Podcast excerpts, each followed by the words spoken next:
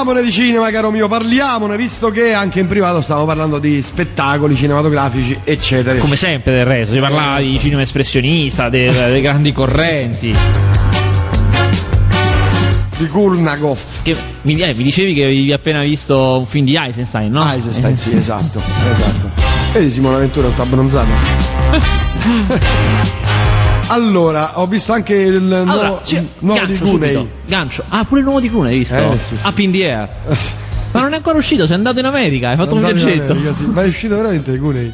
Non è ancora uscito. No, ma eh, ha fatto veramente un film Clooney. Ah, tu non dici l'uomo che fissava le capre. No, Gunei. Ah, io avevo Clooney, avevo No, capito. no, Ah, quello no, del no, gregge, no, il no, gregge no, di no. Cunei. No, non ne ha fatto uno nuovo. Ma l'hai, l'hai visto quel film? L'hai Ancora trovato? no, ancora perché tu mi metti paura, mi metti paura, io ancora non l'ho visto.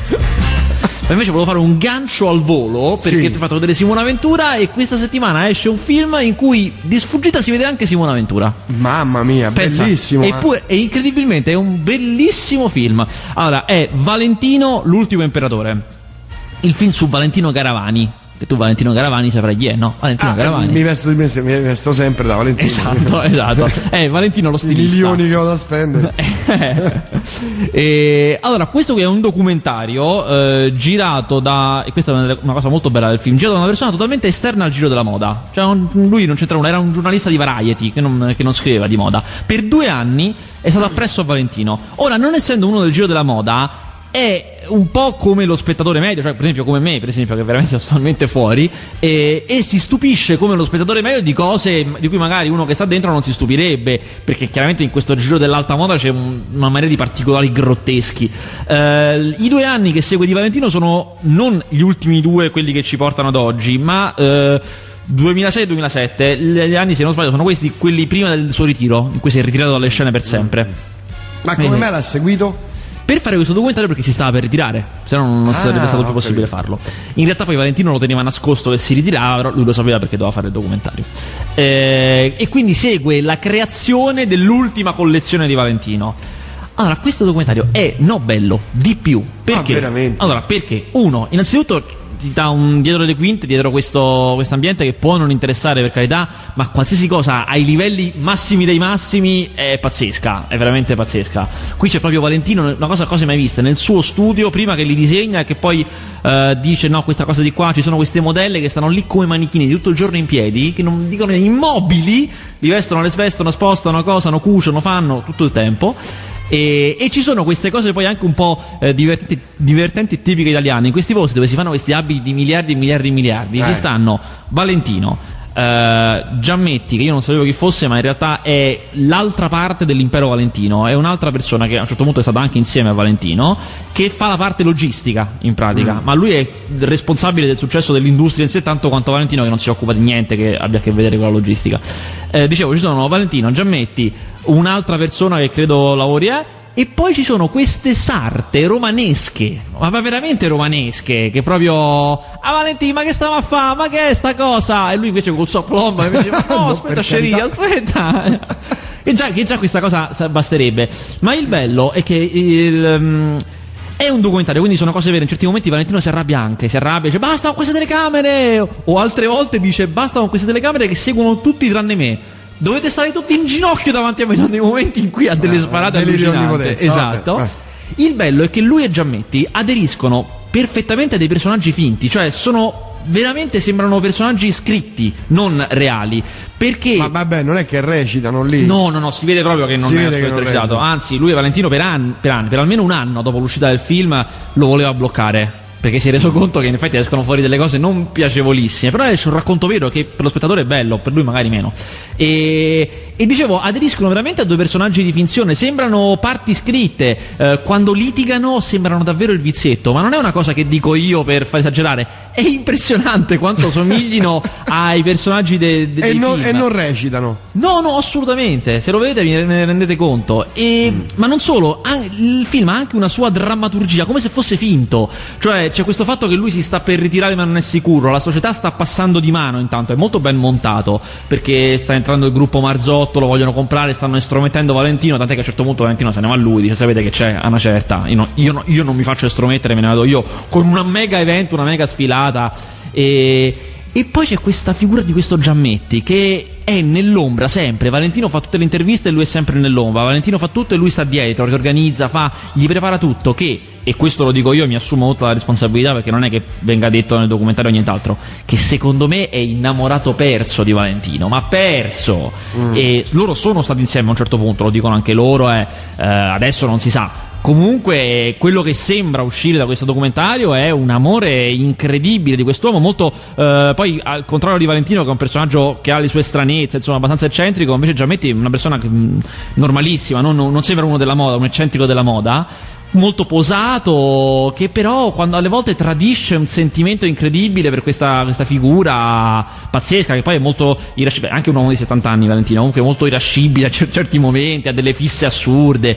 E poi, ultima cosa, c'è questo mondo in cui vive Valentino che allucina, vive in un mondo ottocentesco, allora, innanzitutto non sai che case ma davvero che cioè, ma proprio ci sono delle la casa che ha in Francia sembra veramente una, una reggia da, da, da, nobili francesi di, prima della, della, rivoluzione francese cose che tu se la vedi dici vabbè questa è dello Stato non è di nessuno non è che può averla privato non è no, di, di qualcuno. Esatto no, no e poi invece è proprio di Valentino. E ha una serie di maggiordomi ottocenteschi che quando lui esce di casa lo accompagnano fino alla macchina con l'ombrello e vabbè questo è normale per quel livello. E poi gli dicono eh, signor Valentino nel luogo dove andrà avrà bisogno di noi? Lui dice no no no non c'ho bisogno grazie e loro se ne vanno e lo aspetta aspettano.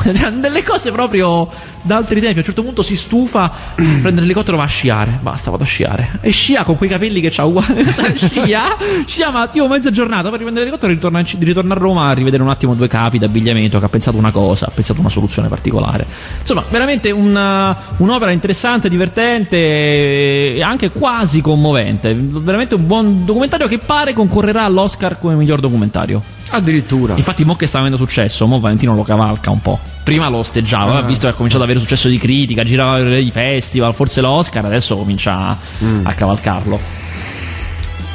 I film che sono stati più visti questa settimana, quali sono? Vasquez? Allora, c'è un film che tu sei andato a vedere al cinema. Esatto, 21-12. come 21 12? Cioè, ve, ve, 2012, 2012, 21 sì. il disco dei Rush, eh. scusa. 2012, esatto. 2012 è il film più visto di questa settimana. Orca con un incasso straordinario. Magari a molti non dice tanto, 5 milioni di incasso per la prima settimana. Però dovete sapere che se un film fa 3 milioni è andato veramente bene. Cioè, Johnny Depp. Che, che, è Johnny Depp con Nemico Pubblico ha fatto 3 milioni la settimana scorsa è stato un grande incasso i film della Pixar fanno 3 milioni e mezzo Beh, i, film, i film di Cinepanettoni lasciamoli stare però insomma solitamente è quello il buon incasso è. Qui 5 milioni abbiamo spaccato tutto. Beh, però su 532 sale, eh. Verissimo, c'è anche una distribuzione pazzesca. Eh, capillare. E infatti Johnny Depp è sceso al secondo posto e al terzo entra Almodovar che fa sempre la sua porca figura. Ma no. il colpo di scena è eh. che 2012, che ha fatto spacca tutto 5 milioni è Mo questa settimana che viene, via, via dalla prima posizione. Perché, perché si arriva il blockbusterone della, della stagione. New Moon, il nuovo Twilight. Ah! Vampiri Emo. Ma veramente L'hai visto? tutto. Visto, certo. Bello? Meno del precedente. Io non ho visto neanche allora, il precedente. Sì. Non nego che io non sono, non sono, un grande amante della saga dei vampiri di Stephanie Meyer, eh, perché cioè, non mi piacciono particolarmente, però sono bei film adolescenziali, insomma, poteva, potevano, il primo era caruccio. Questo secondo me meno. Allora, la cosa che secondo me è il problema di questi film è che rispetto alle altre opere sui vampiri, il cambiamento qua è che in effetti il fatto che questi siano vampiri non conta assolutamente niente. La protagonista vera è la ragazza normale, l'umana. La storia te la riassumo, guarda, in due parole lei è umana, lui è vampiro, si amano, non possono stare insieme. Questa Fine. è la storia. Esatto. Eh. Eh, lei però è la vera protagonista, cioè è tutto il dilemma suo la cosa centrale, per cui che lui sia vampiro è solo un espediente per far sì che non possiamo stare insieme. Mm. E Giulietta e Romeo, Giulietta e Romeo avevano la famiglia, e loro invece hanno il fatto che uno è vampiro e uno no. Renzo e Lucia. Esatto, esatto, è l'amore contrastato. Noi storici. Eh, tu con questa fissa per la letteratura. Eh, che poi che ti dica. Ehm, è l'eterna storia dell'am- dell'amore contrastato. Trist- in cui... Tristano Isotta.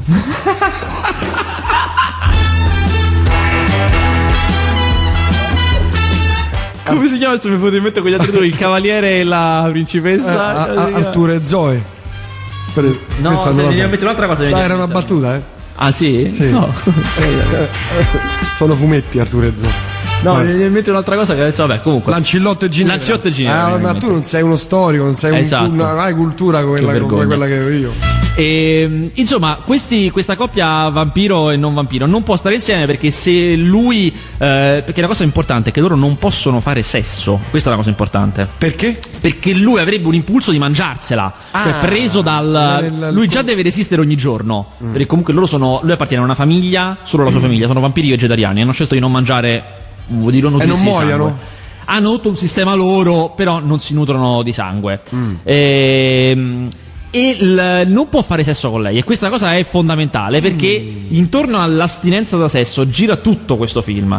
Eh, loro certo. si baciucchiano ma non devono fare niente e devono trattenersi e ci vanno molto spesso vicino. Il film spesso gira intorno al fatto che andiamo vicini allo stare insieme. Tra i due attori è lui il bello. Lei è una ragazza carina, molto carina, ma lui è l'idolo delle ragazzine. È proprio Ah, una sì? cosa impazzisce. Accidenti. Perché lui deve essere attraente, lui deve essere quello che non possiamo avere. In questo secondo film, quello che succede è che lui momentaneamente se ne va. Beh, decide che per il bene di lei deve allontanarsi e lei soffre, soffre, soffre che lui non c'è. Si va, si fa avanti un altro ragazzo, anche questo molto bello, piacente, atletico, veramente Non vampiro. un, non vampiro, un figaccione pazzesco, Eh. che si scopre essere licantropo.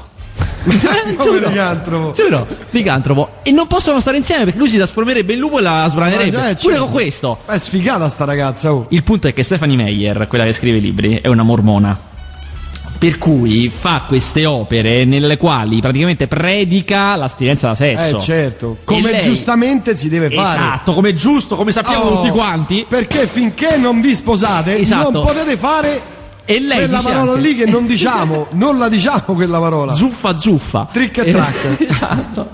Ehm, ma soprattutto lei, la ragazza, vuole diventare vampira per poterlo sposare e quindi consumare. Ah. Quindi è tutta una grandissima Quindi metafora. vampira, non si sa, non lo Non si sa, diciamo. non si sa, non si sa, anche perché questo è il secondo film. Ma la storia precedente finirà. era analoga a questa? Sì, sì, è una saga. È una saga. Nel primo si Ah, conoscono. è il seguito questo sì, qui. sì, nel primo si Ah, conoscono. ah, Nel secondo bene, una sagra. È una, sì, una saga. è una trilogia. E, e la cosa forte è che questo diciamolo pure, bigottismo di questa, questa, questa concezione bigotta eh, deve mh, fa i conti col fatto che poi gli uomini, gli uomini sessualmente attraenti, sono i mostri, sono visti come mostri, sono vampiri, sono licantropi, ce ne sono altri di ragazzi. DJ. Questa era difficile. Ce ne sono altri di ragazzi. Paolo e Francesca. Ma sono degli sfigatoni. Tutti gli altri che non sono mostri, sono sfigatissimi, Ah, sono capito. ah, sessualmente non attraenti, Ah. palesemente. Eh, dei nerd. Esatto, dei nerdoni pazzeschi. In più, adesso a prescindere da tutte queste notazioni all'altre della storia, secondo me questo film è anche male adattato dal libro, nel senso che va molto spedito, va molto veloce e non riesce a curare i sentimenti come faceva il precedente. Invece questi film sarebbero di sentimenti, perché se no, se non ci sono i sentimenti che ti coinvolgono, ti, ti soffermi a pensare al fatto a queste cose di bigottismo che magari ti danno, possono dare un po' fastidio ai peccatori. Ai peccatori. Ai peccatori. Oh, finalmente un buon sms. Preferivo Sollazzo, mi fidavo. Ma no, lui dice il sollazzo, è No, no, l'aggettivo. no, no? Sollazzo, non c'è No, il. non è maiuscolo, tu lo vedi maiuscolo. Eh, mi sembra evidente. È vero, non è mai visto. esatto. Il Sollazzo.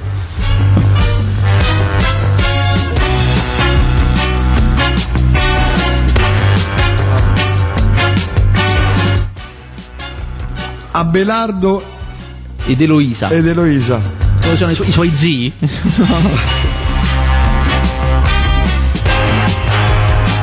Vabbè, altri Ma film. non c'è solo, ma non Oh, c'è solo no. New Moon. Non Hai c'è detto solo due, buo- due bellissimi Esatto. film. Uno era quali Valentino. Uno era Valentino. Ah, uno era Valentino. Il vabbè. secondo bellissimo è il nuovo film. Bellissimo, bello. È il nuovo film di Coppola. Francis Ford Coppola torna. Ogni volta si dice torna, ma in realtà già era tornato con l'altro film. Eh, è il suo secondo film della sua terza vita. A Coppola ha avuto tre vite da regista. La prima indipendente, giovane, a- al di fuori del sistema degli studios, eh, con Roger Corman, faceva tutte cose particolari, per esempio eh, The Rain People, questa sera non torna a casa, si chiama in italiano, che è molto interessante, insomma, tutta una sua carriera. Poi ha fatto il padrino ed è entrato nel mondo hollywoodiano, e Eh. c'è stato il padrino, Apocalypse Now, le palme d'oro, di tutto è. Poi c'è stato un sogno lungo un giorno che l'ha rovinato. Un uomo rovinato, cioè lui da un, è fallito questo film talmente tanto che lui è andato, eh, si è indebitato con gli studios e indebitandosi con gli studios ha dovuto lavorare per loro e fare tutta una serie di film, alcuni pure belli tipo Rasta il selvaggio, ma altri meno, meno interessanti tipo L'uomo della pioggia, che però li doveva fare perché aveva i debiti. E allora diceva, Ah. "Ma ci fai i film? Eh. Eh, certo. E quindi faceva. E si è indebitato con le banche, motivo per il quale è stato fermo per decenni. Si è messo a fare vini, a fare altre cose. Mm. Poi non è che sia finito in disgrazia, però comunque comunque non poteva arrischiarsi in produzioni cinematografiche e non gli andava, se non era costretto dagli studios, a fare fregnacce per mm. sopravvivere. Finiti questi debiti finalmente, è partito uh, con la sua terza vita, che è quella di nuovo indipendente Ora, una volta raggiunto il successo, ormai famoso, non si affida più a altri produttori, in totale totale autonomia, gira in digitale e fa i film che gli paiono a lui con la gente che vuole lui, punto e basta, finanziandosi da solo con i soldi che un po' già ha e un po' si fa con tutte le sue eh, aziende vinicole, prodotti alimentari che ha messo su in piedi. Il primo è stato un paio d'anni fa un'altra giovinezza che a me non era piaciuto, l'ho trovato abbastanza noioso, era quel film con Tim Roth dove lui eh, viene colpito da un fulmine e ringiovanisce, lui vecchio viene colpito da un fulmine e ringiovanisce. Insomma, è una cosa che a me non mi era piaciuto tanto. Il secondo è questo Tetro, in italiano Segreti di famiglia, un film con Vincent Gallo, girato in Argentina, su una famiglia, di, una famiglia molto particolare. La storia è che un, c'è questo ragazzo che va a trovare il fratello, che è Vincent Gallo, e entrambi scappano da un padre molto ingombrante. È un po' la famiglia Coppola, non la famiglia di Coppola di eh, lui Francis e la figlia Sofia, ma di Francis e il padre e il nonno, diciamo famiglia Coppola tornando indietro. E, però ci sono tante cose che non sono vere. Il bello di questo film è che eh, si perde magari un po' nella prima parte descrittiva sull'Argentina, insomma, un po' così che magari lascia il tempo che trova, ma poi nella seconda parte innanzitutto con un grande intreccio. Succedono tantissime cose, ci sono molti colpi di scena, è un bel racconto dove, dove ci sono eventi, non sono quei film dove non succede nulla, anzi succedono molte cose e soprattutto c'è questa riflessione sul fare una professione intellettuale, cioè fare un lavoro come quello di Coppola. Ora, quelli del film scrivono eh, drammi teatrali e fanno musica classica, sono direttori d'orchestra, però comunque sono professioni artistiche, diciamo. Un po' c'è il senso di fare professioni artistiche, di mettere in ballo la propria vita in questo tipo di, di lavori e un po' il senso dell'arte stessa, del rappresentare se stessi. Eh, nel film, per esempio, a un certo punto viene scritto un dramma teatrale sulla loro vita, ma poi lo scarto tra quello che succede veramente nel dramma e quello che è successo realmente nella loro vita è, è molto importante. Insomma, è, un film che a me mi ha molto colpito, girato in bianco e nero, eh, proprio il classico film del giovane indipendente, solo che il giovane indipendente di questo, in questo caso particolare ha una settantina d'anni. Bene, dopo questa bella recensione parliamo del film di Checco Zalone, vai. Qual è il film di Checco Zalone? È uscito il film di Checco Zalone. Ah, è vero, è vero, il film di Cozzolone è uscito. Eh, e si non chiama. l'hai visto? Si chiama, si chiama. Aspetta, che mo te lo dico. Eh, non. Non La settimana scorsa è uscito. E non l'hai visto? Cado dalle nubi. Cioè, un visto. giornalista critico cinematografico. allora. Come te. Anzi, no, fermo, fermo. Esce la settimana prossima. Esce la settimana prossima. Ho ancora sette giorni per vederlo. Esce la settimana prossima. Ah. Tu già eri partito con una requisitoria. Eh, certo, con la ringa finale. Sì, so, so cosa mi aspetta tra una settimana.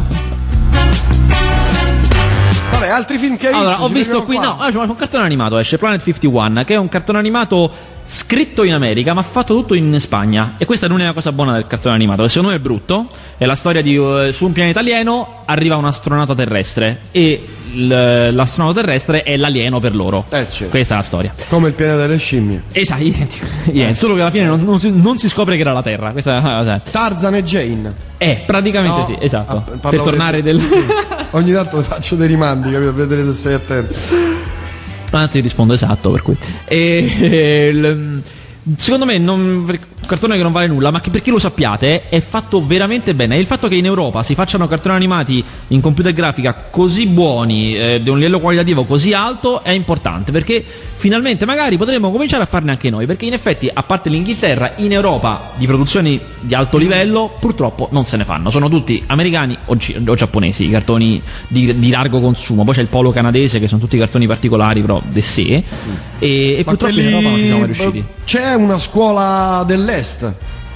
Di cartoni dell'est? Di cartoni animati. Ma non comunque grossi, io non ne conosco. Oh, quel tanti anni fa. Ah, beh, sì, pure noi ne facevamo tanti anni fa, però comunque Ma, mai. I Maggiari. I Maggiari facevano i cartoni animati. Noi abbiamo fatto con eh, nel 49 con i fratelli Dinamite, eh, che era dei, dei fratelli Pagot eh, abbiamo fatto un'opera straordinaria. Se vi capita, adesso non c'entra nulla, però se vi capita, eh, stavo per dire una parola con la S, ma non c'entrava niente in questo caso. Compratelo, volevo dire, compratelo. Ah, eh, certo. I Fratelli Dinamite è il primo cartone animato italiano. C'è chi dice che sia la Rosa di Baghdad, in realtà, che è un cartone animato. Insomma, è complicato il sistema di datazione perché c'è stata la guerra. Però è un, veramente un'opera incredibile. Mm, tra l'altro sorprendente per l'epoca. Cioè, oggi non passerebbe il visto censura ai fratelli Dinamite. Non perché si vedano cose di sesso, ma perché ci sono bambini che si ubriacano, eh, ci sono, vengono insegnate. co- non, non c'è un insegnamento posi- ehm, morale, ma un'antimorale quasi anarchica. È una cosa veramente? veramente, veramente particolare che poteva starci solo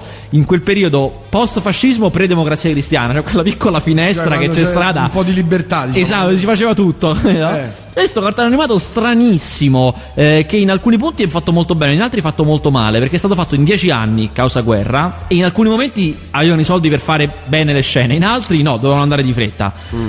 Però c'è la parte musicale che è stupenda, sembra fantasia, veramente bellissimo. I fratelli Dinamite, C'era un potete- cartone animato che io vedevo da piccolo, quindi recentemente, eh, di, di questo pupazzo che era miope. Mr. Magoo. Ah, Mr. Magoo non era un pupazzo, era un cartone proprio cartone, Cartone disegnato, animato, sì. sì, un Però- anziano pelato. Sì, sì. E credo fosse ma- ma- Mangiaro, comunque del polacco. No, no, Mr. Magoo è americano. E allora ce n'era un altro. Un, un, un Mr. Magoo polacco. No, no, no, ce n'era no, no, forse Ah, mi confondo tra- con i personaggi. C'era un altro eh, che vedo sempre facevano vedere questi film, questi cartoni animati dell'est. Non so perché. Vabbè, anche perché facevano- avevano appena inventato la televisione, qualcosa dovevano far vedere, no? All'epoca. Esatto. Simpatico.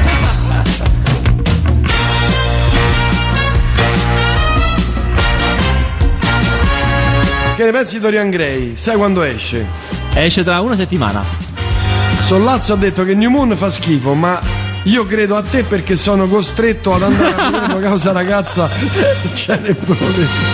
E per par condicio leggi quest'altro messaggio che è ugualmente positivo al primo, ugualmente positivo nei miei confronti. Sentirti il venerdì dopo aver sentito Boris parlare degli stessi film evidenzia la tua carenza e non te ne avere a male, ma credo faresti meglio a pensare.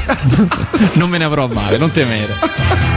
Che gentile però, eh. Sono cari amici, Esatto. cari ascoltatori. Buonasera, sono. Chi è? Sono Goffredo Fabio, un Ah. critico eh, Volevo sapere stampo. dove ha frequentato l'università lei. Mi ricordo uno studente svogliato. Questa è la più cattiva di tutte, però. eh. Gustavo, è vero! Grande Michele! Grande Michele, Gustavo! Grande, grande anche Max, ungherese era. Per questo io mi sposai una donna ungherese, chiaro. che, vedeva, che vedeva male. Sono rimasto colpito. No, Gustavo faceva altre cose. Adesso non, non mi viene, però c'aveva delle caratteristiche particolari, tipo che, che si scapicollava, non mi ricordo. Per questo io, siccome colpito da giovine dalla, da- dall'ung- dall'ungherese, mi sono sposato. Mia. Questo grande paese. Vabbè, altri film perché qui c'è televisione almeno, qualcosa.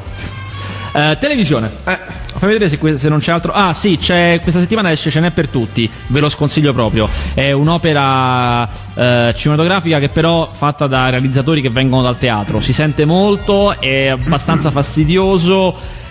Abbastanza qualunquista, se la prende con il mondo della televisione in una maniera sostanzialmente banale e con molto snobismo, dall'alto verso il basso, proprio. Insomma, io ho trovato veramente un film eh, deprecabile proprio, nonostante poi un cast discretamente di riguardo. Un film italiano con Ambrangiolini, Michele Ramazzotti. eh, Ambrangiolini. Ambrangiolini. Questo qui che vedi con questa locandina colorata. Ce n'è per Questo tutti. qua? Sì, sì, Giorgio Colandangeli, eh, pure Arnoldo Foà. Insomma, veramente. Arnoldo Foà. Sì, sì, un piccolo ruolo, insomma, veramente io l'ho una- trovato un cameo, un cameo. deprecabile. L'uomo nero invece che cos'è? Stiamo parlando del 4 dicembre. Vabbè, bisogna anticipare i tempi, qui oh, eh, anticipiamo. Dobbiamo essere avanti per non essere raggiunti da Boris. Sergio Rubini, gran film. Vedremo, Eh, stare- bisogna- staremo, e non lo so, eh, staremo a vedere. Bisogna fare comunque stare col fiato sul collo a Sollazzo. Eh, per forza. Televisione. Televisione, prego. Allora, Prego.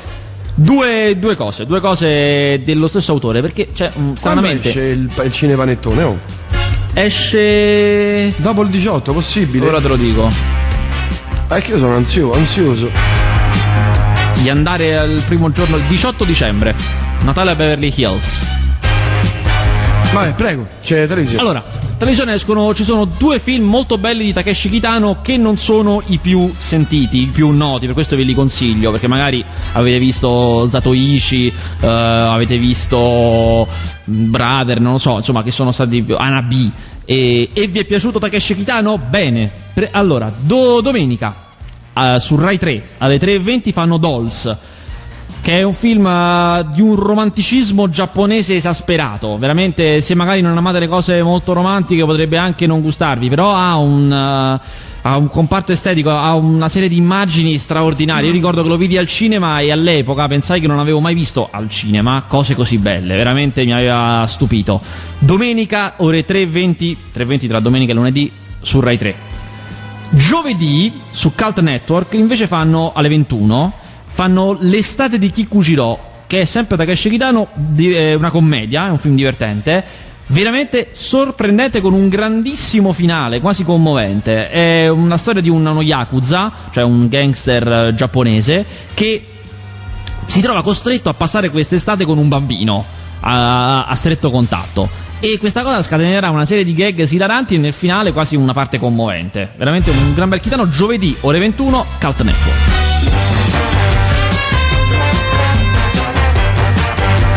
La prima linea ne abbiamo parlato? No, perché io non sono andato a vederlo nell'anteprima perché avevo delle interviste prestigiosissime e non Ah. potevo. Ma andrò con la mia dolce metà a vederlo un primo giorno di proiezione.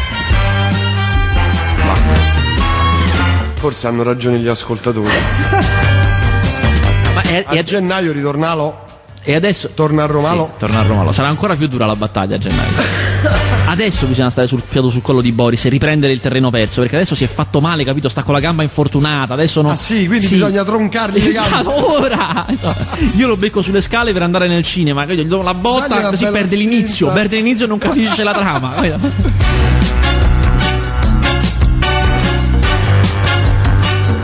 Giudizio sicuramente ripetitivo, ma non lo so. Me lo sono Me perso. lo sono perso, su Parnassus. Parnassus. Eh, Io, io l'ho amato Parnassus, moderatamente. Mi è piaciuto molto, nonostante poi le ultime cose di Terry Gilliam non mi fossero piaciute tanto. Ma questo, trovo non che finalmente riesce a mettere a frutto quella sua, eh, come dire, quella sua voglia immaginifica. E quel modo, a me poi mi piace molto, non tanto quando fa i suoi mondi immaginari, ma quando riprende la realtà, quei sobborghi, quel modo di vedere No, la città. non sono un paravento, non me lo ricordavo, porca miseria, come si chiamava. Luigi, giuro, parola mia. Qui eh, tu non hai letto perché tu censuri, qui c'è un messaggio. Eh, questo non lo leggiamo. Che, un numero di telefono che conosco, no scherzo.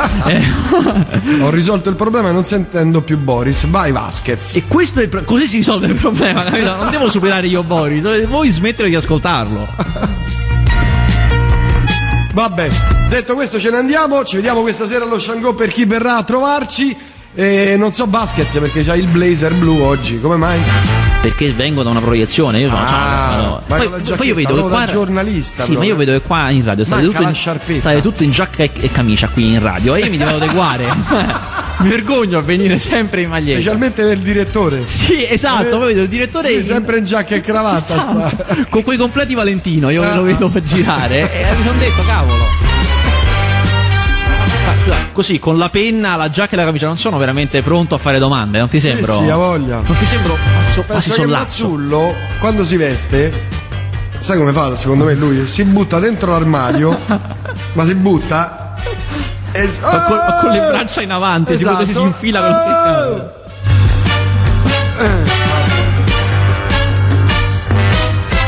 Mi è piaciuto Battle Royale. Guarda, rosico tantissimo, non l'ho ancora visto. Sono un cretino, ancora non l'ho visto. Ma cos'è? Battle Royale il, film giapponese? Esatto.